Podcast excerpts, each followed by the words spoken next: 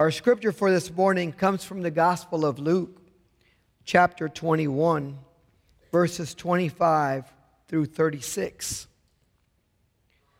There will be signs in the sun and the moon and the stars, and on earth distress among nations, confused by the roaring of the sea and the waves. People will faint from fear and foreboding of what is coming upon the world, for the powers of the heavens will be shaken. Then they will see the Son of Man coming in a cloud with power and great glory. Now, when these things begin to take place, stand up and raise your heads, because your redemption is drawing near. Then he told them a parable Look at the fig tree and all the trees. As soon as they sprout leaves, you can see for yourself and know that summer is already near. So also, when you see these things taking place, you know that the kingdom of God is near. Truly, I tell you, this generation will not pass away until all things have taken place. Heaven and earth will pass away, but my words will not pass away. Be on guard so that your hearts are not weighed down with dissipation and drunkenness and the worries of this life, and that day does not catch you unexpectedly like a trap. For it will come upon all who live on the face of the whole earth. Be alert at all times, praying that you may have the strength to escape all these things that will take place and to stand before the Son of Man. The Word of God for us this morning. Let's pray. Lord, we just thank you for this day. We thank you for being able to worship and praise your name. We thank you for the opportunity to be in your house and to know, O Lord, that we are awaiting a Messiah. We ask, O oh Lord, that you will continue to speak to our need of you this morning, that you will add your your direction, O Lord, to my words and my thoughts. In Christ's name we pray. Amen. There will be signs of the second coming. That's what the scripture is talking about here. And we know about signs, don't we? We know about signs because we see them all the time. How many of us have seen road signs? I mean, they're everywhere. You can't avoid them, right? They're everywhere you go. If you watch carefully, they give you directions on the road to help you stay safe. They try to help you get along with the other drivers if you follow them, right? And they try to keep you from running into each other. Their signs for slowing down and speeding up and merging and stopping. But you got to know what the sign means. Because if you just see the sign and don't know what it means, it won't do you any good.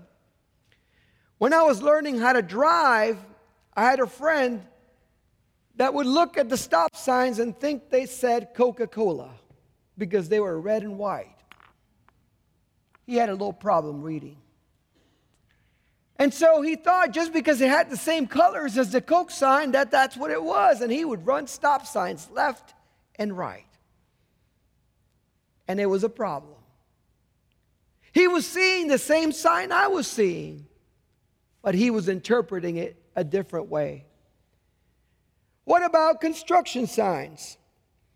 We've seen these all over the place in Atlanta. If you've lived here for any number of days, you've seen them. I moved in 92 and there was already construction signs for the 1996 Olympics all over town. And I thought after the Olympics, surely they will slow down. Nope. You see them everywhere. And what do they tell you? They tell you to watch out because things ahead have changed. They're not like you expect them. There might be a lane closed, there might be uh, a, a barrier on the side of the road. We might be merging into one lane. All these construction signs are important. They might be indicating that there's going to be some workers on the side of the road and you need to be careful not to run them over. And then there's directional signs, the most one of the most important ones of all. It doesn't matter where you go, you will see these, right? You know why? Because you need to know where the restroom is.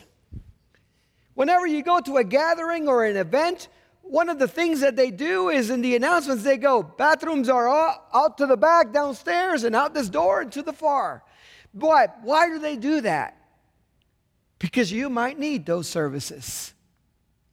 Why do they want you to know where the exit signs are when you're in a building?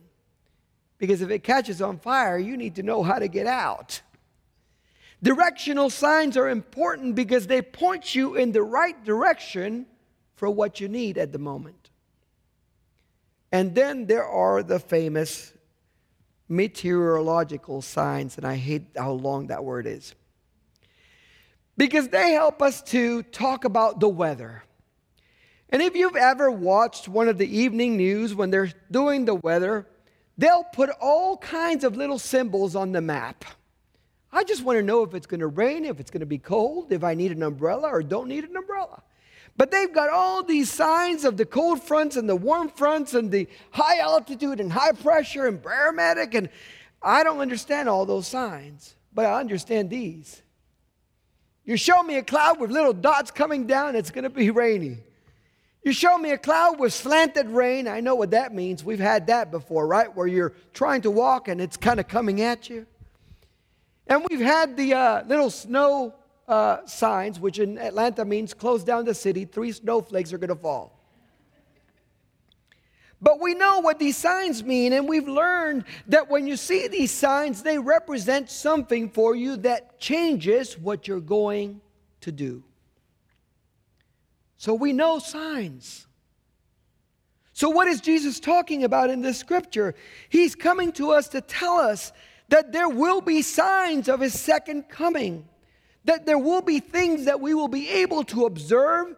There will be things that we'll be able to see and experience in our world that will indicate that He is going to return. And He gives us some of those signs. He says, When you see the destruction of the temple of Jerusalem, there's your sign. When you see the sun and the moon and the stars acting strangely, there's a sign. And I love the biggest sign of all. When you look up in the clouds and you see me up there, there's your sign. We had a, a, a comedian that that was the, his, his thing. Bill, Bill Engvall, is his name? There's your sign. It means when you see these things, pay attention because I'm coming. And when we think about the signs that Jesus gave to his disciples, he gave them to them for a reason. If you look throughout the chapter, they were worried about what was going to happen. They were worried about the future. They were worried about what was going to happen after he died. They were worried about all of these things, and they wanted to know. They wanted to know when things that he was talking about were going to come to pass. Because when we know that there's going to be signs, then we start looking for them because we don't want to miss it. You know, we use signs every day. How many of you have gone to a birthday party and there was balloons tied to the mailbox to tell you which house it was? How many of us have worn a sticker after voting so everybody knows we voted? We use signs all the time. And Jesus says there will be signs of the times to come, and you need to be paying attention to those signs. And then he spoke these words. He said, You know, let me give you an illustration you can relate to. And he gives them the parable of the fig tree. He says, When you see it coming into bloom, you know that spring is here and summer will soon follow. And you know, in Georgia, for us, it's the colors. How do I know that Christmas is around the corner? Because all the trees begin to change colors, and you see the beautiful reds and golds and oranges everywhere in town, and you know that winter is coming. And Jesus was saying, You guys are really good at this. You've figured out that after spring comes summer, and after summer, summer comes autumn, and after autumn comes winter. Because you have been seeing and observing the signs. And when you see those, it changes what you do. Because let's face it, when it gets this time and you see these colors, unless you come from the north and are one of those transplants that wear shorts every day, you're wearing winter clothes. And when the spring comes, you're out there playing in the dirt or outdoors, enjoying the beautiful weather. And when there's summer comes, you're cranking up the AC. We know what to do. And Jesus says, when you see the signs of my return, shouldn't that change what you're doing?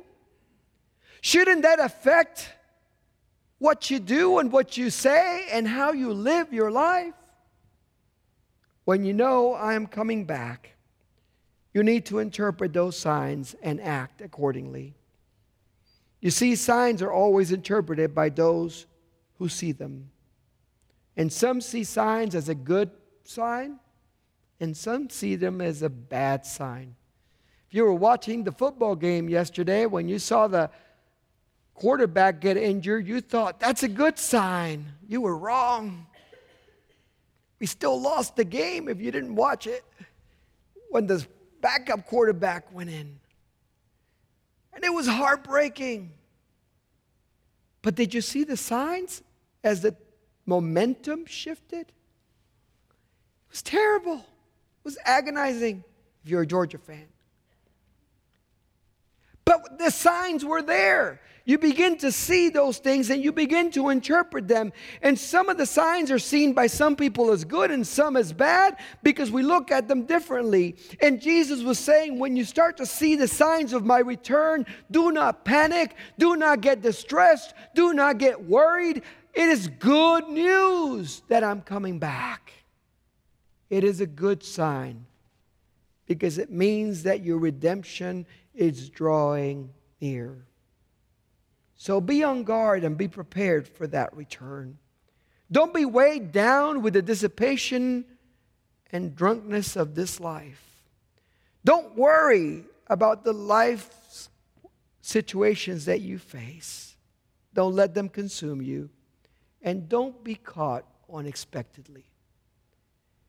And I think those three things that Jesus is talking about there are really important because let's face it, we do get consumed at times with worry. And we get distracted from what we need to be paying attention to. One of the greatest causes of car accidents is what? Distracted driving. You know what one of the greatest causes of people being lost is going to be? Distracted living living distracted by the worries and the concerns of this life, and not paying attention to the signs of Jesus' return and to the signs of what Jesus has already done on the cross and already did at the manger when he came. Distracted living is going to lead so many astray. Now, I told you signs can be interpreted different ways because it depends on who's looking at them. So there's a man that went shopping and wrote his buddies about a sign that he had seen. He was really glad that they had finally established parking for men who like to grill at his local shop. He thought, I am so glad they finally got a parking spot for me. His buddy had to break it to him that it wasn't for men who like to grill, but for pregnant women. He was convinced. He said it, but it looks just like me when I grill. You see, the signs are interpreted by us in different ways, and we need to help people to interpret the cross, to interpret Christmas, to interpret the signs of the season that we are celebrating in a Christ centered way that helps them to understand that this is not a season about just giving gifts and eating lots of food, but that it is a time to remember that God was made flesh and dwelt among us and came to save the world by giving himself fully for us. And Jesus says, when you are remembering these things, then you will be alert, you will be in prayer, and you won't let it catch you unexpectedly. You will be prepared for my return. Because, ready or not, Jesus is coming. And I'd rather be ready than not. Because the scripture says that he will appear in the clouds, and at that point, every eye will see him. And the time of his return will be then. Now, earlier in the chapter, Jesus had explained that these signs cannot make us be distressed as believers. This cannot be bad news for somebody who is waiting for this return. This has to be good news. If it is not good news for you, if you get worried and anxious, if you think about the return of Jesus, then you need to get right with God right now, right here, today. You need to say, Lord, I want to make sure that I am right with you right now, that if you return today, I'm ready to go. Because you're not guaranteed tomorrow anyway. And this should be good news for you. Now, we've all experienced going on road trips and seeing the signs at the side of the road that tell us about food on our way, right? And if you're hungry and you're looking for a particular place and you see one of these signs, turn over to your spouse or whoever you're traveling with and you go, hey, we need to stop at exit 110 because we're going to hit that cracker barrel hard. We're going to get there. And you know what happens so often to us? We begin to chatter away. And we end up on the far left lane. When we get to exit 110, and there's like three semis in between us and that food. And you miss your exit. And it's the worst feeling, right? Because you were looking forward to the biscuits. You were looking forward to stopping and having that good stuff. But you got distracted and you missed it because you weren't paying attention to the signs. Because you know what? There was an exit 108 and 109 that told you that 110 was coming. And if you had been paying attention to those, you would have been working your way over to the right lane. This is what Jesus is talking about. He's saying, Get ready because I'm coming and you don't want to miss my return. You don't want to be caught on the far lane. You don't want to be one of those that misses it. You know, we're lucky, we're blessed in this country that if you miss the exit, there's going to be another McDonald's than the next exit. But when Jesus returns, that's it. That's the one exit you get. That's the one time you get to go. He's not going to come in multiple returns, He's coming once and for all. And we have to be ready for that return. Now, for many, these signs of the second coming have become like the writing on the wall. They see it, they know it, but then they get distracted by all the things in life and then they forget about it and they begin to go about business as usual. And Jesus is telling us with these words that you and I cannot afford to do that. That you and I need to stay vigilant and alert. Because it will come like a thief in the night. And it'll happen before you know it. And you need to be prepared to go. Today, we're beginning the season of Advent, a reminder that people were waiting for a Messiah to come. But it is also a time for us to remember that we live daily in the expectation that Jesus is going to break through the clouds one day and come to get his church. The signs of his appearing are all around us. And we have to be ready because you don't want to be the one left on the far lane when the exit comes. Let us pray. Heavenly Father, I just thank you. I thank you for the invitation to pay attention to the signs of your coming. I thank you, O Lord, because I know, I know that you have given us these signs so that we can be prepared, so that we can be ready, O Lord, for your return. Help us, O Lord, simply to be looking for these signs and to be paying attention to what you're doing in our world and in our lives and in the lives of our communities. And help us to be sharing the good news that these signs indicate our redemption from this life and this world, and that good things are coming for all those who believe in Jesus Christ. Help us, O oh Lord, simply to get right with you every single day, that we might live every day for you.